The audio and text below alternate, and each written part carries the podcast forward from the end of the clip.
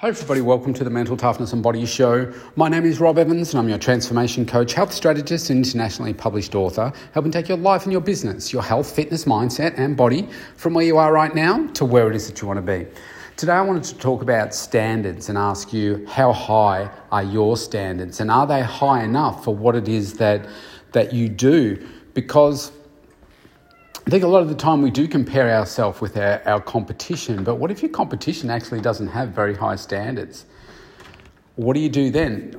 Well, I'll tell you what will naturally happen. You can allow your standards to just drop further and further and further, and you become complacent. And then one day, someone's going to come along, have perhaps the high standards that you used to have, or higher standards than you had, and then you're going to suffer as a result of it.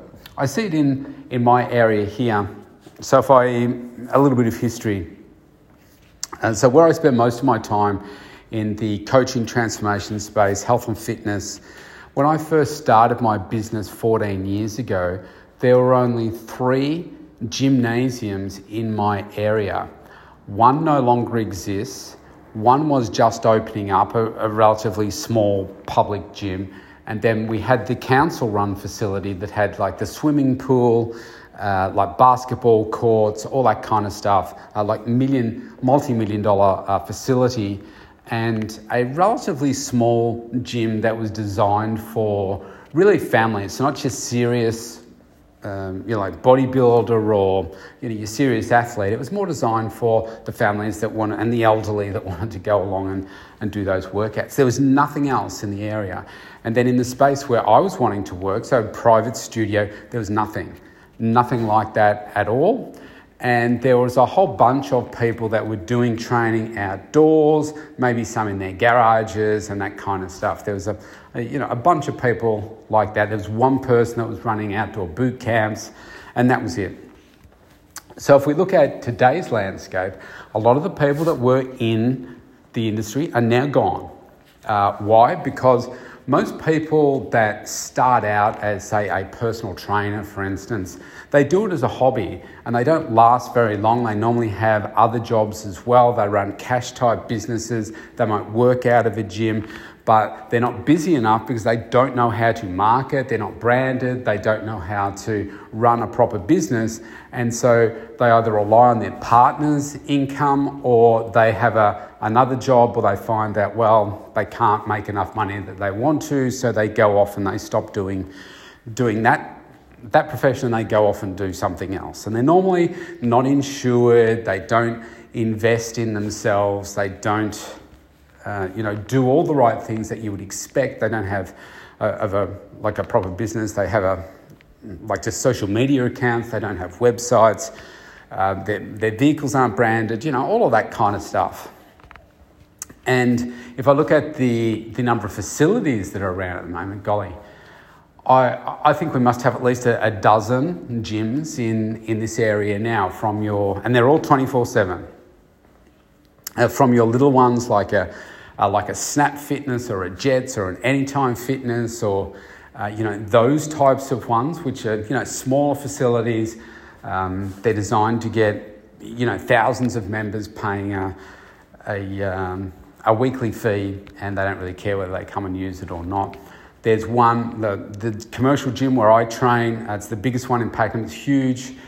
Uh, you know, invested millions and millions of dollars in uh, new equipment and that kind of stuff uh, but it attracts a different type of crowd. And then you've still got those other couple that I mentioned uh, as well at the start. And so we've got probably over a dozen. Uh, in terms of the people doing it the way that I do it, uh, there's no one. Right? I'm the only person that runs the type of facility that I do. It's a private facility, it's not a public gym. And that means that you're away from the prying eyes, which is very important for a lot of people. Now, I, I don't aim for the person that's the bodybuilder. I don't aim for the person that's the athlete. I've had a few athletes uh, before, and professional athletes, world class athletes, uh, but that is not my main go to. Why? Because you're bodybuilders, you're athletes, they're normally broke. They have no money, so they can't afford to pay me. Uh, the people that come to me are normally the people that really want to invest in their health and wellness, uh, but they haven't ever trained before, or they have maybe once or twice, but they don't like the public gym. They don't like to be ogled, they don't feel confident, etc., etc. This way, they can come and have the whole facility to themselves for the time that they've got allocated. Uh, they get the accountability, they get the coaching. It's a world class facility, it's better than any gym. And uh, like the ambience here is fantastic, it's local, it's friendly, it's, it's very, very professional. And so, what I do is I don't really look at what my competitors are doing because there is no one doing it the way that I do it, which means that I do need to hold myself to a higher level of standard. So I'm not comparing myself to people in the industry. And this is the, the message I want you to take away today. Why? Because most people in the industry are not very switched on. Like they're not focused to the level that I want. Now, what I do in this industry is bring a, a level of maturity and professionalism that I believe that has been missing from the health, wellness, fitness industry. Why is that? Because of my background. Like, I've come from being a chartered accountant, working in corporations for like 19 years, seeing how some of these best organizations in, in the world and the biggest brands in the world work and understand what they do and use that to start my own business. And now I'm, I've got the world's best coaches helping me get branded, meet people that I never could have met otherwise, and understand what it means to be successful and learn from the most successful people in the world. It doesn't matter what industry they're in. And I'm, I'm looking at what does it take to be your best. So it's got to come from me first which means I've got to be, yes, I work in the health and fitness industry, but so many people that work in the health and fitness industry are not healthy and well and fit. Right? So, what I need to do is obviously have a very big focus on, on that for me because I know that that is going to make me energized and focused and enable me to do all the things that I want to do if I'm not looking after myself, yes, there's that, that image and that branding of, well, you don't look very healthy, why would I come and see you? That's part of it. But the other part is I know that I have a very hectic schedule. You know, if I've got over 50 sessions a week, that I coaching sessions that I need to deliver, then I've got to be able to be up. I've got to be able to give the best part of me to my clients so that they can see the value in investing in me, consistently adding value to people and then in my spare time, what I'm doing is I'm, I'm looking at so what are the, the best people in the world do? So what did what did Steve Jobs and Wozniak, what did they do in Apple? What's Apple doing now? What is haven't really looked at what Elon Musk is doing which is a bit of a Fruit Loop, but um, I'm looking at uh, say the best levels of customer service in the world. So right now I'm reading, a, still working my way through a book about the um, the Ritz Carlton and their customer service standards and understanding. So, why is that the most expensive and the best motel in the world? You know, like, why is that a brand in the world? And you understand what it is that they're doing. What is the staff doing? What is the leadership doing?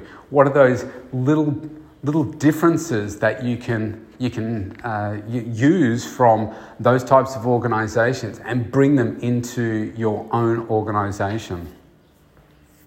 And that's what, that's what I do. And I'm, I'm looking at how can I adapt those things because there aren't a lot of those big wow things happening in this industry.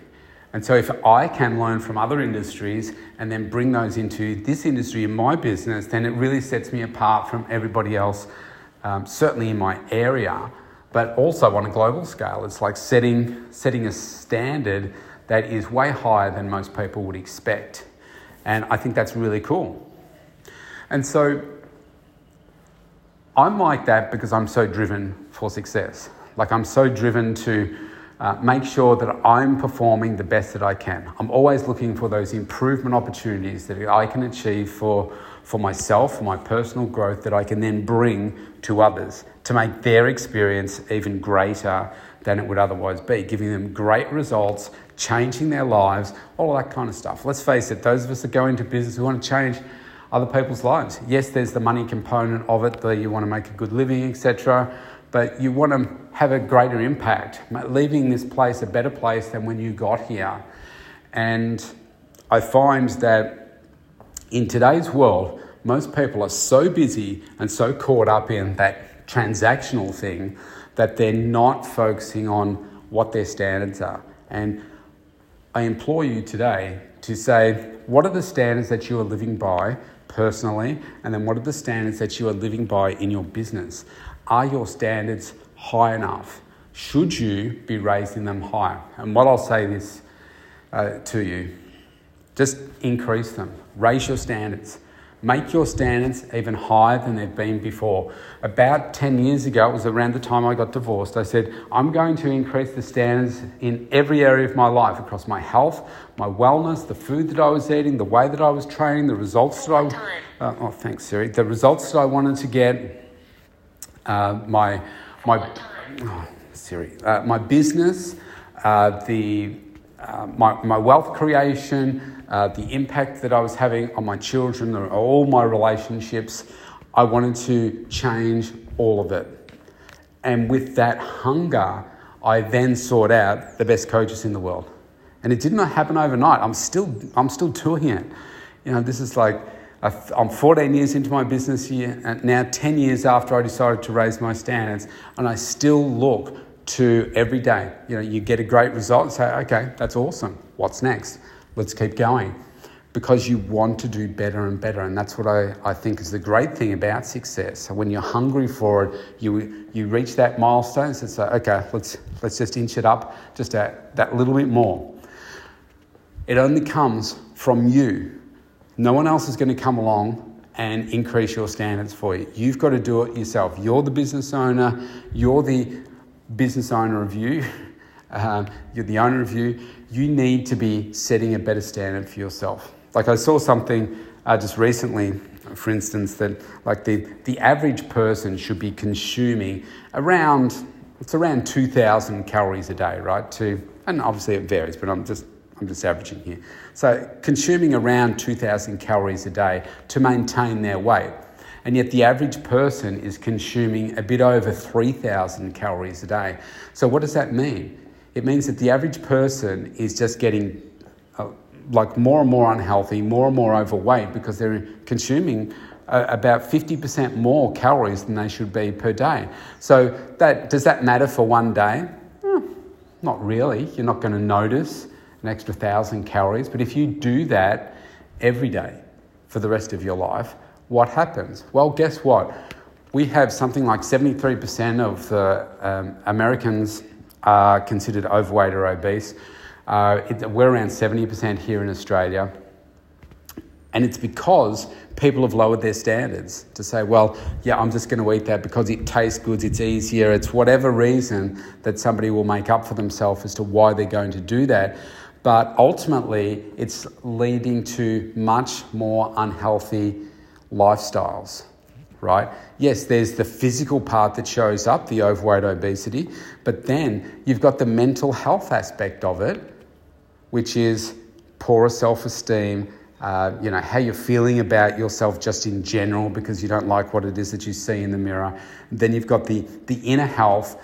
Uh, I'll break that into two parts. The inner health, in terms of you don't have the energy, if you don't have the energy, you're struggling to get the focus as well. You're not bringing out the best version of you. And then you've got the other medical aspects of you, which are you're in a much higher risk of having heart health issues, uh, diabetes, any other you know, overweight and obesity related illnesses that can come about as a result of that. And so, if you're in that sort of category as well, you're not living your best version of you, the best health of you, then it's time to change it. Just decide. That's the difference. Most people aren't deciding. Most people are just excusing themselves and not deciding to make the change. And so I got to that point in my life where I was like, you know, I'd gotten divorced, I was in pain, and it was like, okay, enough's enough. I want to change this, and it's up to me to change it. I put myself here. I made the decision to get divorced, leave that relationship. I have decided to run my own business. I've decided to do all of these things. I've decided to put myself in an uncomfortable position for a period of time while I build my business and so forth and do it by myself and don't have the support. I've chosen to do that. So don't cry victim, Rob Evans. And you've got to just commit and work hard, and it's going to be damn tough, but you're going to do the work because you know it's going to be worth it. And you don't necessarily know what the outcome of it is, but I can tell you this if you continue to work day after day after day, tirelessly, then it gets better. The results will come, but it's hard. It's very hard work. But if you're consistent, you get your coaching, you ask the right questions, then you'll get to where it is that you're going to get to a lot faster. And along the way, there is a lot of distraction. There are a lot of things that are going to throw you potentially off course. And you can easily say, oh, well, yeah, I'll go over here now. Oh, no, I'll go over here. If I just look at the last 12 months, I was offered a, um, like a really great um, business opportunity, which would have completely changed uh, my, uh, my career. But I decided not to do it why? Because I asked my coach and spoke to my coach about it, and he said, Don't do it. And he outlined the reasons why. And I said, Yeah, well, that really makes sense. And it would have involved me starting again. So, like at age back then, say 54 years of age, starting again. I tell you, one of the hardest things in business is starting over. Starting over. And I do not want to start over. I've worked too hard to get to where I am. I don't want to start over. So, set high standards for yourself, right? Be very high with your standard setting and just go at it like you are a beast. All right, that's me out for today. Stay safe, stay healthy, stay focused, stay energized. And if you want to connect with me, go to mentaltoughnessandbodyshow.com and opt in for a free consultation right there. I'd love to connect with you. I'll see you tomorrow.